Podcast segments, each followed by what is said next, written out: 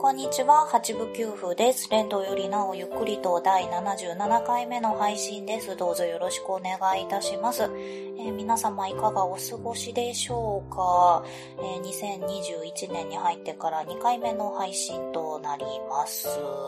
はい。えー、前回はですね、あの、ラララクラシックを皆さんに見てほしいという一心で、え、なんか、え、サクッと配信したものになりましたので、今回はですね、ちょっとまあ普通に長めにお話できたらなと思っております。はい。まあ主にはね、あの、ラララクラシックの感想会というような形でいきたいなとは思っております。はい。えー、まあまあ余談なんですけれども、今年のね、2021年の8部給付の、まあ、目標が、めちゃめちゃハードルは低いんですけれども、心身ともに健康で過ごすというような目標を掲げておりまして、とりあえずね、今また緊急事態宣言が出ておりますが、えー、健康で過ごしたいなということで、まあ今ね、病院にも行きづらいですし、えー、とにかくね、あのまあ、コロナはともかく風邪にもね、かからないようにしようということで、えー、まあまあ、健康的な生活を送ろうということで、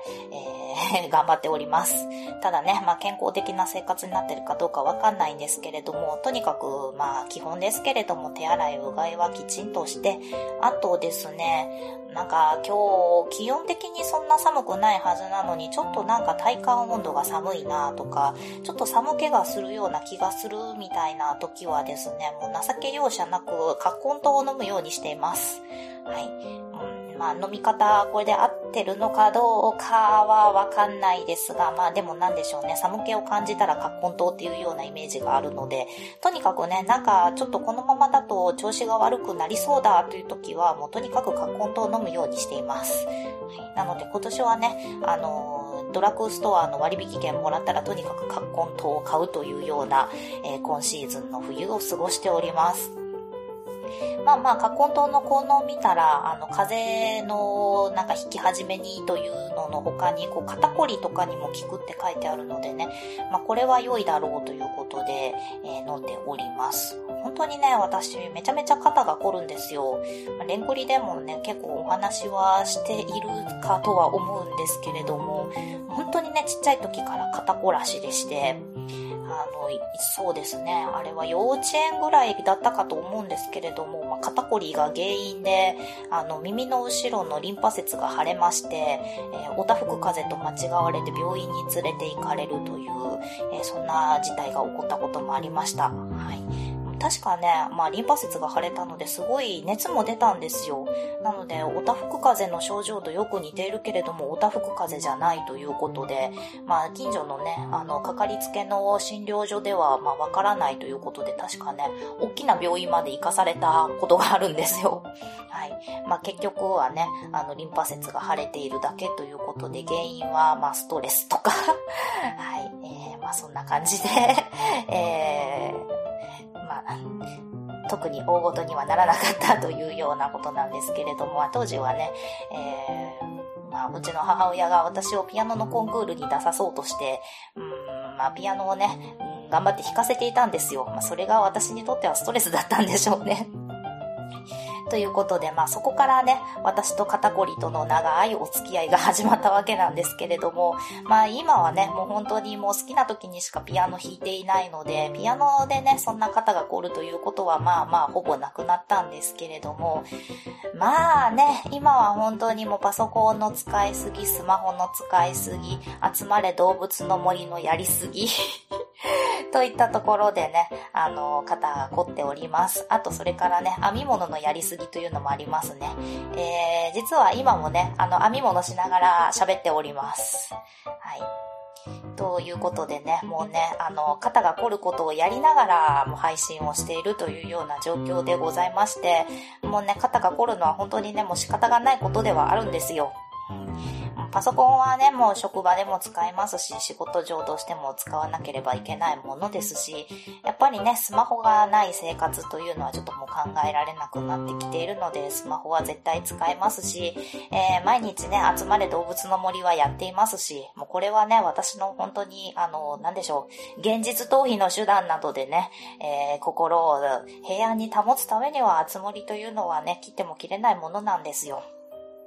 そしてね、あの、編み物というのも、こう、なんでしょうね、集中力を高めるためには必要不可欠なものでございまして、といういろいろ言い訳をしてみるわけなんですけれども、まあ、とにかくね、全部私の生活には切っても切り離せないものなので、もうそうなるとね、もう肩が凝るのは仕方がないということで、できるだけの対策をせねばというわけで、まあ、それにね、葛根糖が一役買ってくださればいいなという淡い期待も込めて、葛根糖を飲んでいるわけでございます。はい。なんか、カコン島の話になってしまった。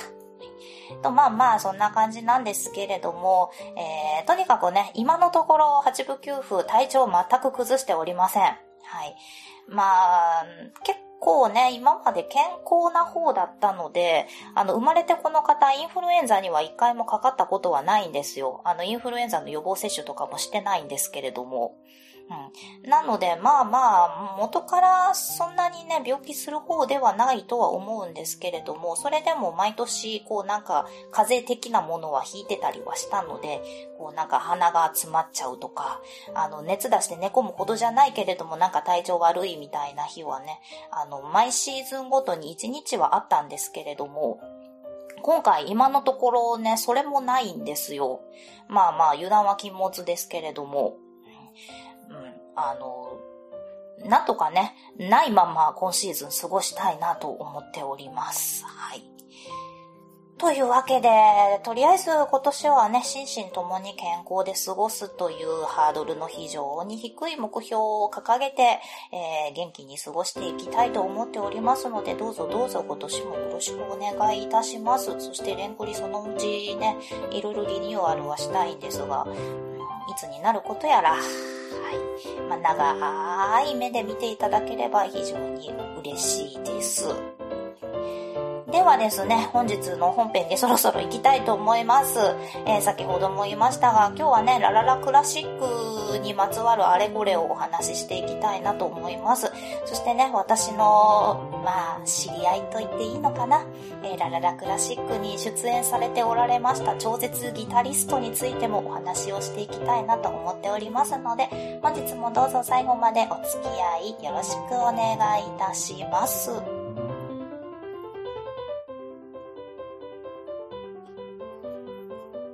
はい、では本編です。えっ、ー、と、あの、編み物しながら喋っているので、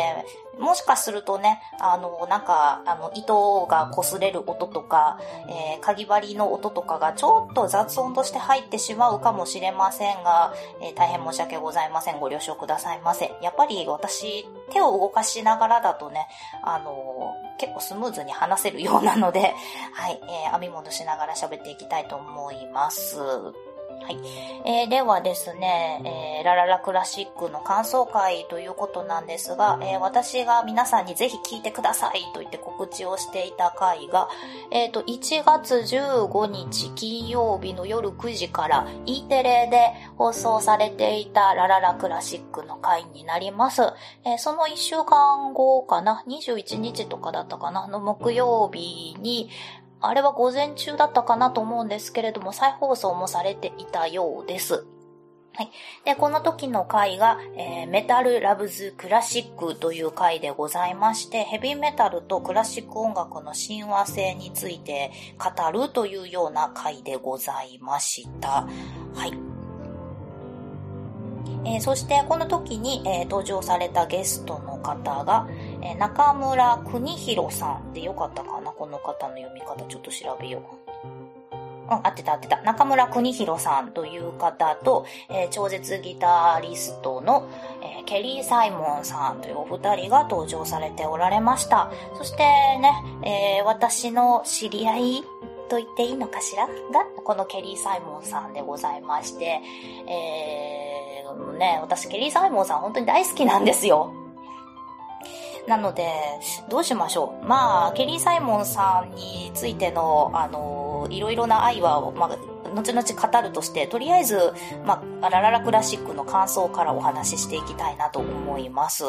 はい。で、今回、まあ、メタルラブズクラシックということで、まあ、クラシックとメタルの親和性についてのお話だったんですけれども、まあまあ、昔からね、なんとなく、こう、クラシックとメタルは親和性が高いみたいなことはね、まことしやかに囁かれていたとは思うんですよ。はい。で、ね、私もまあ、メタル好きですし、もともとね、クラシックばっかりやってきた人ですけれども、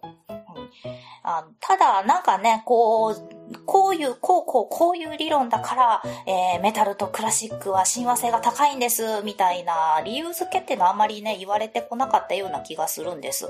はい。あの、もちろん、えっ、ー、と、ディープパープルとかがね、こうバッハの旋律を元に作っていたとか、イングウェイが、あの、クラシックの、あの、作曲家を尊敬していたとかね、まあそういうお話はまあ多々あったとは思うんですけれども、まあこうこうこういう理由だからみたいなのは今まであんまりね、そこまでこうきっちりお話しされるような機会っていうのはなかったんじゃないかなと思ってはいたんです。は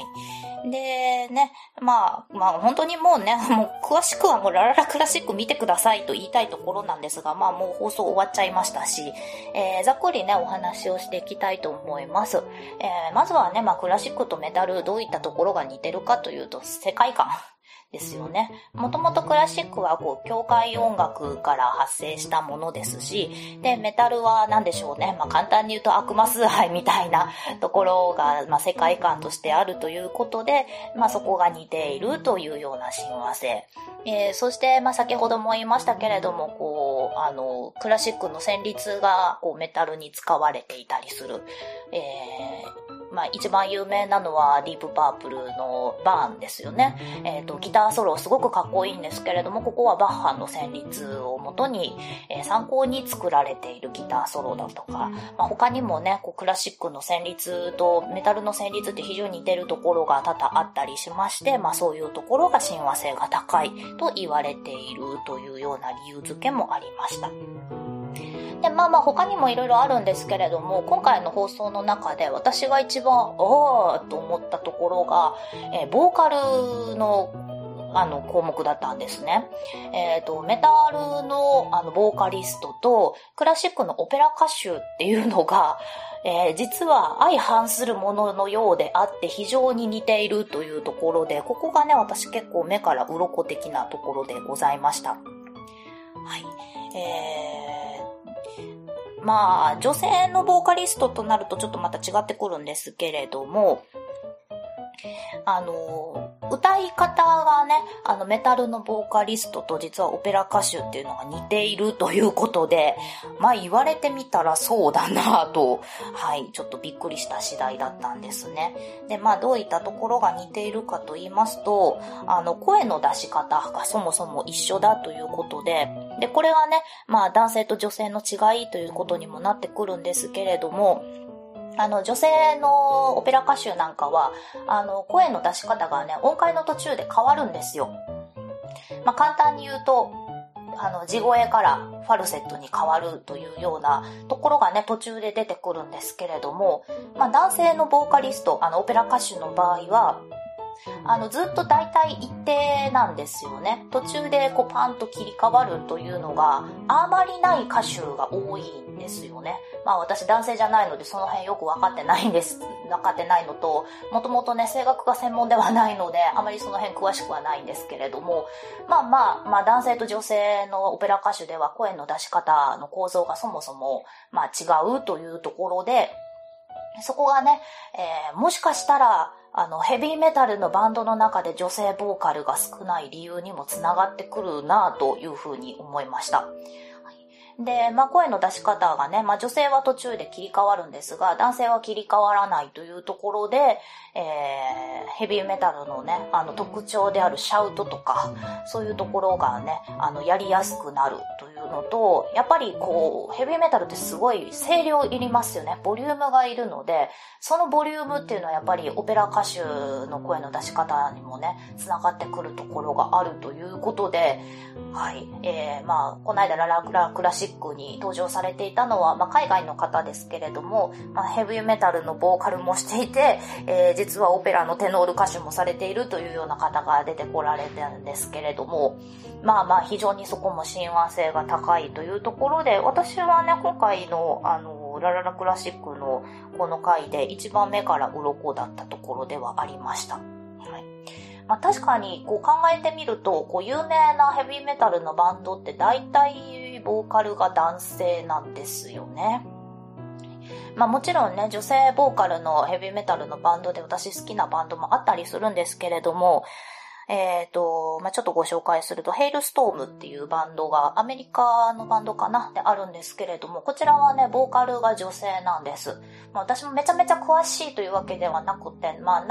ちょっとアルバム聴いたっていうぐらいなんですけれども、非常にね、パワフルな女性ボーカルなんですが、もうなんでしょう、結構王道のヘビーメタルっていう感じで、えっ、ー、と、確かね、兄弟でやられてるバンドなんですよね。まあ、そこも非常にちょっと微笑ましくていいなと思って好きなポイントの一つではあるんですが、まあ、珍しく女性ボーカルのヘビーメタルのバンドです。はい。よかったら聞いてみてください。あとまあまあ非常に有名なところではベイビーメタルもね、可愛らしい女の子3人組のボーカルですけれども、まあ、王道からはちょっと外れるかなっていう気がね、私はしているんです。あの、ベイビーメタルのファンの方非常に申し訳ないんですが、あの、サウンドはね、あの、ヘビー、あの、噛んだ、えー、ヘビーメタルなんですが、やっぱりね、あの、ベイビーメタルの女の子3人は、やっぱりちょっとアイドル性が高いというか、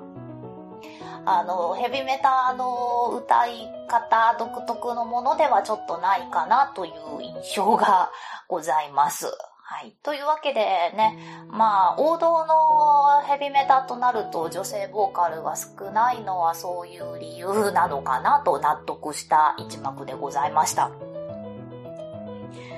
はい。というところでね、もう本当にもうラララクラシックを見ていただきたいというところでね、再放送しないのかまたしないのかな、定期的にやってほしいなと、はい、思っております。と、まあまあ、そんなところでね、結構、おおうなずきながらの30分間だったんですが、もうね、とにかく私は、あの、演奏が すごすぎてテンションが上がりました。あの、ラララクラシックオープニングとね、最後のところで、えー、あの、ゲストのお二人が演奏をしてくださったんですが、もうこの演奏がね、すごすぎて、テンションが上がっておりました。というところでね、今からはもう私の、あの、ケリー・サイモン愛を語りたいと思います。はい。えー、で、そもそもなんですが、私とケリー・サイモンさんの出会いは、あの、前に勤めていた職場でなんですね。えー、ちょっとイベントの時に、あの、ケリー・サイモンさんが来られまして、えー、その時にね、まずは私、ケリー・サイモンさんのお人柄にズキュンときました。あの、ケリー・サイモンさんご存知の方は、あの、お分かりだと思うんですけれども、もう本当にね、あの、もう体格もいい方ですし、あの、いかつい衣装を着ておられて、近づきがたいようなオーラを放っておられる方なんですが、そしてね、あの、ギターの教則本なんかもたくさん書いておられまして、えー、地獄のメカニカルトレーニングだったかな。はい。えー、まあそういうような非常にいかつい教則本なんかも書いておられるような方なんですけれども、なので私はね、もう最初、あの、写真を見てちょっと、うおすごい人が来るなと思ってたんですけれども、いざお会いしてみると、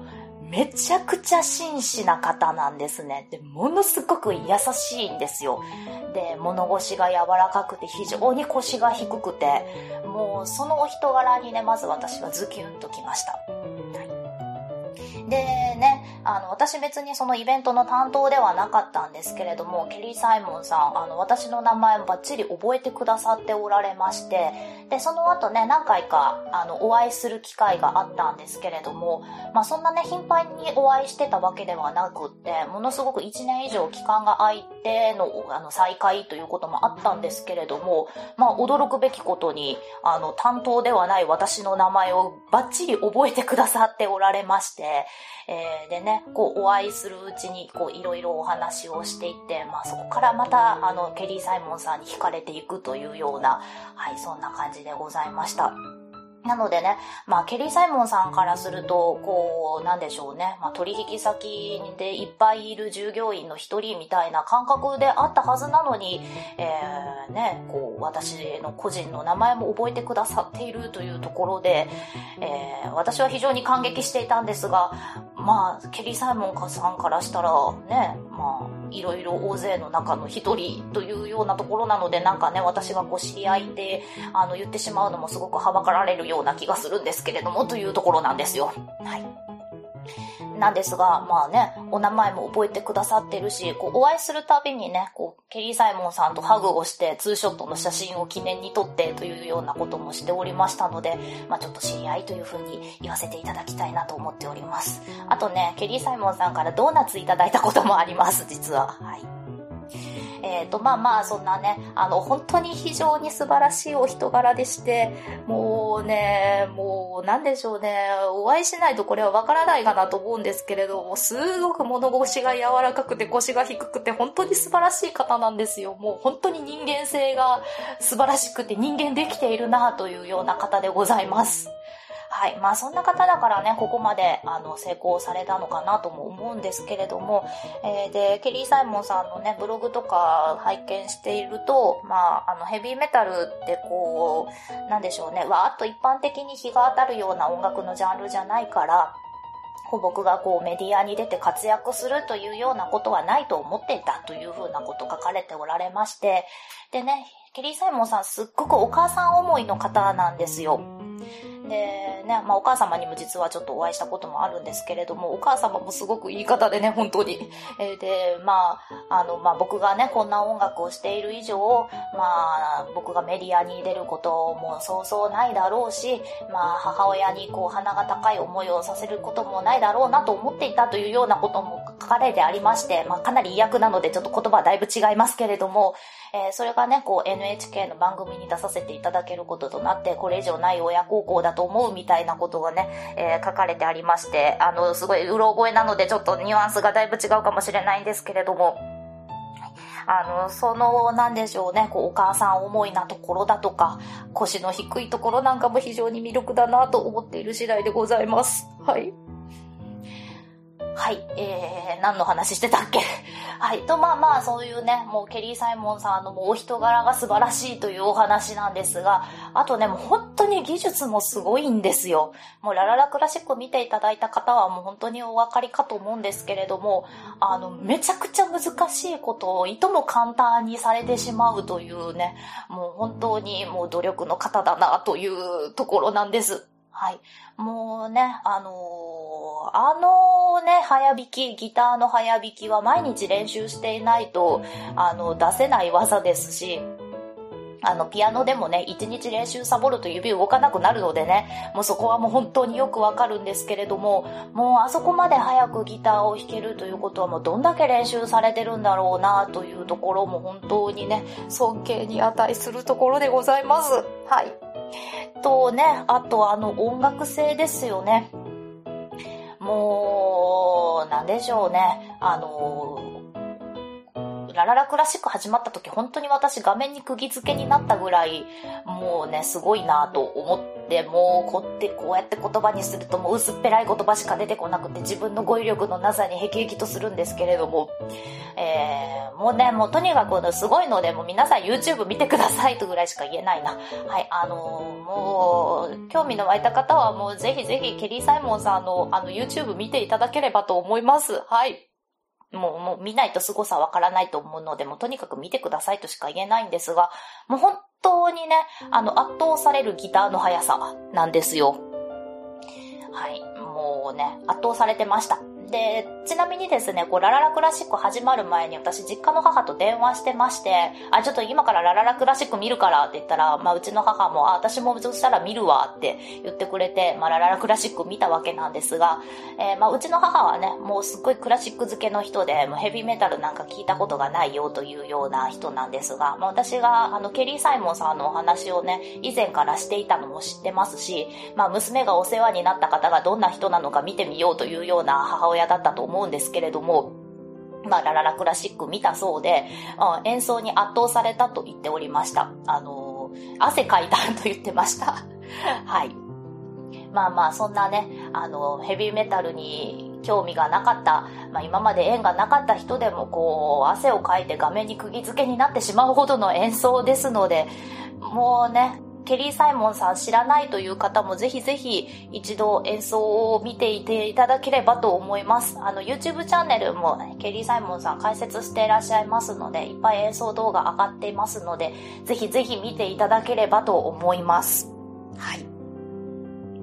まあそんなわけでね、まあ久しぶりにケリー・サイモンさんのブログをね、かなり遡っていろいろ読んでましたら、まあ唐突にね、私のツーショットの写真が出てきてちょっとびっくりもしましたけれども、はい、あのケリー・サイモンさんのブログかなりかなりかなりかなり遡ると、えー、私とケリー・サイモンさんがハグしているツーショットの写真が何枚か出てきたりもします。というわけで、えー、もうなんかよくわかんなくなっちゃったけれども、とにかく私はケリー・サイモンさんが大好きですというお話でございました。はい。あのー、ヘビーメタルをね、私が聞き出したのはケリー・サイモンさんの演奏を間近で見たというのも一つのきっかけであったりします。というわけで、なんかもうとにかくよくわかんない感じになりましたが、はい、えっ、ー、と、今日のレンクリこの辺で終わりたいと思います。まあ、めちゃめちゃ私ヘビーメタルに詳しいというわけではないですけれども、いろんなアルバム聴きかじっていますので、はい、あのー、なんでしょうね。これからもいろんな音楽聴いていきたいなと思います。はい、よくわからない締め方した。というわけで本日も最後までお聴きいただきまして、どうもありがとうございました。